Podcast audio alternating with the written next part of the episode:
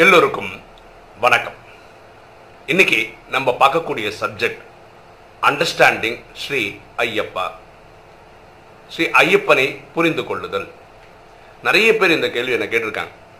இந்த கேரளாவில் நடக்கக்கூடிய ஐயப்பா தரிசனத்தை பற்றி இல்லை ஒரு பிரச்சனைகளை பற்றி நீங்கள் ஒரு வீடியோ கூட போடலையேன்னு கேட்டிருக்காங்க. இது என்னுடைய வேர்ஷன் வச்சுக்கோங்களேன். ஃபர்ஸ்ட் ஆஃப் ஆல் ஐயப்பனோட பிறப்புல இருந்தே பிரச்சனைகள் கிரியேட் பண்றாங்க. என்ன சொல்றாங்க? ஐயப்பனோட பிறப்பு என்ன சொல்றாங்க? சிவனும் விஷ்ணு. விஷ்ணு வந்து மோகினி அவதாரம் எடுக்கும் போது சிவனுக்கும் மோகினி அவதாரத்துக்கும் சேர்ந்து பிறந்த குழந்தை தான் ஐயப்பன் அப்படின்னு சொல்றாங்க. எப்படி ரெண்டு ஆண் மகனுக்கு குழந்தை பிறக்கும்?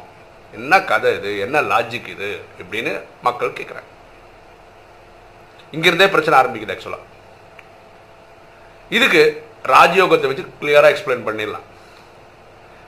இந்த- இந்த கல்பமே ஐயாயிரம் வருஷ கதையே எப்படி வந்திருக்குன்றத இங்கேருந்து புரிஞ்சுக்கிட்டீங்கன்னா ஐயப்பன் கதை நூற்றுக்கு நூற்றி ஐம்பது சதவீதம் கரெக்டுன்னு புரிஞ்சுக்கலாம். எப்படின்னு புரிஞ்சுக்கலாம் பாருங்களேன் இங்கே சாட்சாத் ஆத்மாக்களின் தந்தை பரமாத்மா சிவன் அவர் தான் உலகமே அல்லாஹ் ஜஹோவா காடுன்னு சொல்கிறது சொல்கிறாங்க அவர் இங்கே பூமியில் இருக்கக்கூடிய லேக்ராஜ் என்ற வைர வியாபாரியுடைய பூர்வத்தின் மத்தியில் வந்து தான் இந்த கிளாஸ் எடுக்கிறார். ஏன்னா சிவன் உடல் எடுப்பதில்லை. நாம தான் உடல்லாம் எடுத்து இந்த லேக்ராஜ்ன்றவருக்கு பிரம்மான்னு பேர் வைக்கிறார். இந்த ராஜயோக நாலேஜை சொல்லித்தராரு நம்ம ஆத்மான்னு புரிய வைக்கிறாரு. இந்த நாலேஜெல்லாம் பரமாத்மா சொல்லி கொடுக்குறார். இவர் வழியா செவி வழியா கேட்டு இந்த நாலேஜை ப்ராக்டிஸ் பண்றவங்கள ஆண்களை பிரம்மகுமார் என்றும் பெண்களை பிரம்மகுமாரிகள்னு சொல்றாங்க.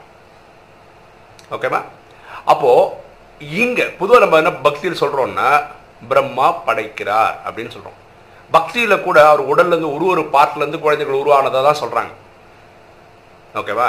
அதே மாதிரி தான் இங்கே வாய் வழியாக தான் குழந்தைகள் பிறக்கிறார்கள். அப்படின்னா என்ன? அந்த நாலேஜை கேட்டுக்கிறவங்க ஏழு நாள் கோர்ஸ்க்குள்ள நாலேஜை யார் வழியாவது கேட்டுக்கிட்டாங்கன்னா இவங்க பிரம்மகுமார் பிரம்மகுமாரி அவரும் இப்படி குழந்தைக்கலாம் இப்படி தான் முப்பத்தி மூணு கோடி பேர் இந்த நேரத்தில் உருவாகிறாங்க. சங்கமிகத்தில் கலியுகத்தில் கலியுகன்றது ஆயிரத்தி இருநூத்தி ஐம்பது வருஷம். அதுல ஒரு நூறு வருஷம் சங்கமம்னு சொல்றோம். இந்த நேரம் தான் சாட்சாத் இறைவன் வந்து இந்த கிளாஸை சொல்லி புரிய எடுக்கிறாரு. அதன்படி வாய் வழியா கேட்கிற முப்பத்தி மூணு கோடி பேர் தான் சத்யுகம்னு வரும். இது இது முடிஞ்சு கலியுகம் விநாசமாகும். ஜட்ஜ்மெண்ட் டே வரும். எல்லாரையும் பரமாத்மா வீட்டுக்கு கூட்டிட்டு போயிடுவார். அதுக்கப்புறம் சத்யுகம் ஸ்டார்ட் ஆகும். சத்யுகத்தில் ஒன்பது லட்சம் பேர் வச்சு முடியும் போது திரேதால முடியும் போது முப்பத்தி மூணு கோடி பேர் இருப்பாங்க. இவங்கெல்லாம் எப்படி வராங்கன்னா இங்கிருந்து தான் வராங்க. அப்போ இங்கே என்னது? சிவன் ஆத்மாபடி ஆண் தான் பிரம்மா சரீரப்படியும் ஆண் தான் இவங்க ரெண்டு பேர் வழியா எப்படி ஒரு குழந்தை பிறக்க முடியும்? இங்க பிரம்மாவை தாயா பாவிக்கிறோம். அந்த பிரம்மா வழியா வாய் வழியா கேட்டு பிறந்தவங்க தான் இது. இதே தான் ஐயப்பனோட கதையும்.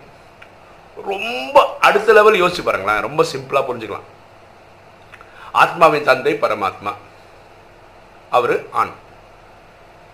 எட்நூறு கோடி ஆத்மாக்கள் ஆத்மான்ற ஆங்கிள் இருந்து பார்க்கும்போது ஆண் தான் அப்ப நம்ம எல்லாருமே சகோதர சகோதரர்கள் ஆத்மாவை பார்க்கும்போது. இந்த பூமியில பிரிவெடுக்கும் போது ஆண் பெண் பிரிவெடுக்கிறோம் அதனால ஆண் பெண் ஆகிறோம். அப்போ பூமியில இருக்க ஒவ்வொரு ஆணுக்குள்ள இருக்கிற ஆத்மா ஆண் தான். பூமியில இருக்க எல்லா பெண்களுக்கும் உள்ள இருக்க ஆத்மாவும் ஆண் தான். உடல் அமைப்புல ஒரு ஆணாவும் உடல் அமைப்புல பெண்ணாக இருந்தாலும் அதுக்குள்ள இருக்கிற ஆத்மாக்கள் ரெண்டும் ஆண் தான். அப்போ ஒரு குழந்தை பூமியில கல் கலியுகத்தில் ஏதோ ஒரு யுகத்துல பிறக்குதுன்னா கூட அந்த குழந்தை யாருக்கு பிறந்தது? ரெண்டு ஆத்மான்ற ரெண்டு ஆண்க்கு தான் பிறந்திருக்கு. இதுதான் ஐயப்பனோட பெரு பிறப்பை புரிய வைக்கிறதுக்கான ஸ்டேட்மெண்ட் இன்னைக்கு உலகத்துக்கு அது விஷயமே தெரியாம இருக்கலாம். ஆனா இந்த கல்பம் முடியறதுக்குள்ள நம்ம இப்படிதான் பிறந்துட்டு இருக்கோம்னு எல்லாருக்கும் தெரிய வரும். ஐயப்பன் என்ன சொன்ன கலியுக வரதன்னு சொல்றாங்க. இப்போ கலியுக வாசிகளுக்கு புரிய வைக்கிறதுக்கு தான் இந்த பக்திக்கான கதை. இப்போ இந்த விஷயத்துக்கு வரும் கோயிலுக்கு சபரிமலைக்கு பத்து வயசுக்கு கீழே இருக்கிற பெண் குழந்தைகளும் ஐம்பது வயசுக்கு மேற்பட்ட தாய்மார்களும் போகலாம். இந்த இடப்பட்ட காலத்தில் போகக்கூடாது. இப்படின்னு ஒரு சிஸ்டம் இருக்கு. என்னென்ன? அங்கே இருக்கிற ஐயப்பன் பிரம்மச்சாரியாக உட்கார்ந்துருக்கிறார். பெண்களே பார்க்க வேணாம்னு சொல்லி தான் ஒரு மலையில் போய் உட்காந்துருக்கார் அப்போ பெண்கள் அவரை தேடி போகிறது கரெக்டாக இருக்காது. நாற்பத்தெட்டு நாள் விரதம் எடுத்துட்டு போகணும்.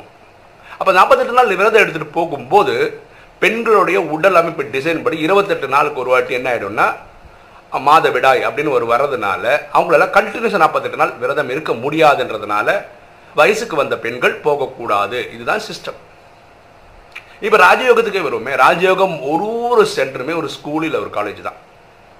இதுக்கு முந்நூற்றி அறுபத்தஞ்சு நாள் பெண்கள் வரலாம். அது சந்தேகமே கிடையாது. ஆனால் அதே ராஜயோக சென்டர் அங்கே ஒரு பாபா ரூம்னு ஒன்று இருக்குது பாபாஸ் இல்லையா? இறை- இறைவனோட கனெக்ட் பண்ணுறதுக்குன்னு ஒரு மெடிடேஷன் சென்ட் ஹால் இருக்குது அதை நம்ம கோயில்னு பார்க்குறோம் புரியுதுங்களா?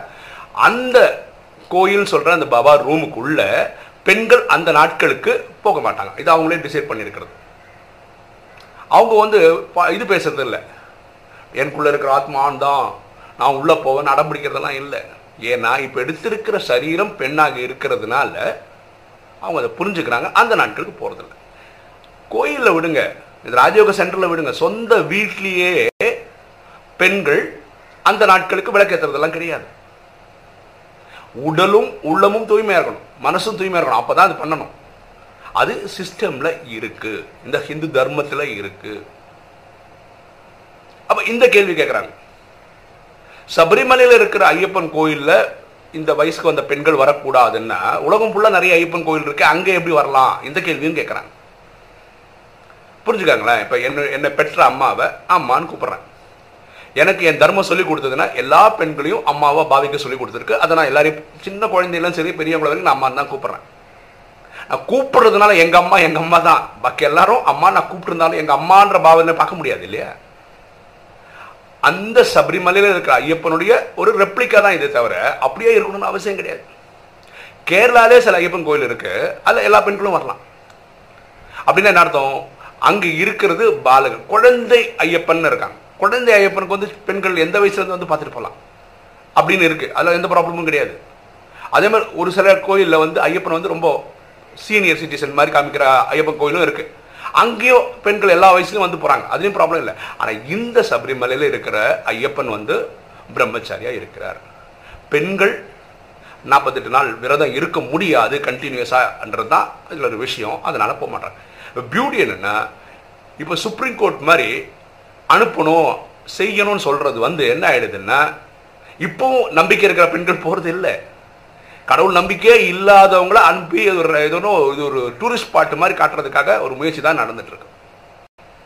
ஆக்சுவலாக பாருங்களேன் என்ன என்னோட தனிப்பட்ட கருத்து என்னன்னா எந்த தர்மமாக இருக்கட்டும் இந்துயிசம்னு இல்லை கிறிஸ்டியன் முஸ்லீம் எந்த தர்மமாக இருந்தாலும் அந்த வழிபாடில் இருக்கக்கூடிய குறைகளை அந்த வழிபாடு செய்கிறவங்க தான் காலப்போக்கில் மாற்றிக்கிட்டால் அது நல்லா இருக்குமே தவிர இந்த கோர்ட்டு இப்படி வந்து சரி பண்ண சரியாகவே இருக்காது. இதுக்கு ஒரு சொந்த அனுபவம் சொல்கிறேன் பாருங்களேன்.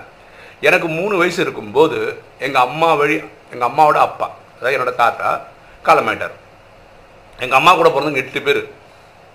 நாங்கள் உடனே இங்கேருந்து கேரளாக்கு போயிட்டோம். அவர் இறுதி சடங்கு நடந்தது. எங்கள் ஊரில் வந்து அஞ்சாவது நாள் சஞ்சயனம்னும் பதினாறாம் நாள் அடியந்திரம்னும் பதினாறு நாளுக்கு இவங்க கூட பிறந்த எட்டு பேர் ஊரை விட்டே போகக்கூடாது அங்கே தான் இருந்தாங்க அந்த நிகழ்ச்சிக்கு போனீங்கன்னா பதினாறு நாள் அங்கே தான் இருந்தாங்க இப்போ காலப்போக்கில் அப்படி எல்லாருமே இப்படியே இருக்கும். இல்லையே. காலப்போக்கில் என்ன ஆயிடுது?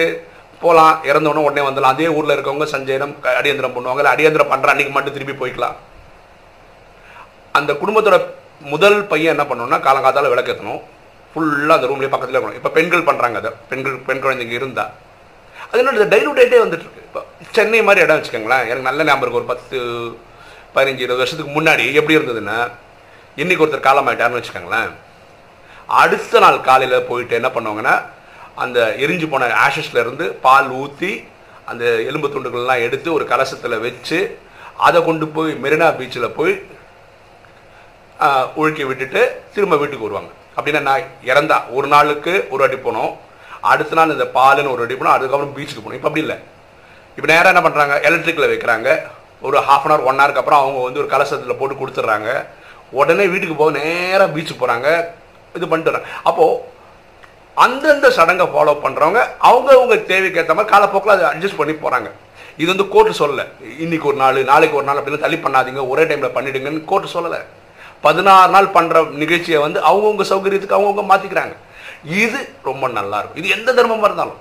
என்னோட சொந்த கருத்தை முத்தலாக் கூட சுப்ரீம் கோர்ட் சொல்லி ஒரு இஸ்லாமிய சகோதரர் பண்ணணும்னு அவசியம் இல்லை. அவங்க யோசிக்கணும். இது தேவையா தேவையில்லையா?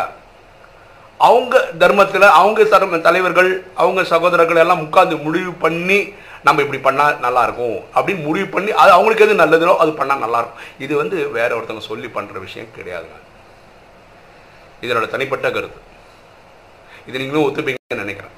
இல்லை அவங்கவுங்க தர்ம ப்ராக்டிஸ் அவங்கவுங்களுக்கு முக்கியமாக படுறதுனால தான் அவங்க பண்ணுறாங்க இதில் ஒரு இன்டர்ஃபரன்ஸ் வர்றது அவ்வளோ சரியாக இருக்கும்னு எனக்கு தனிப்பட்ட முறையில் தோணலை.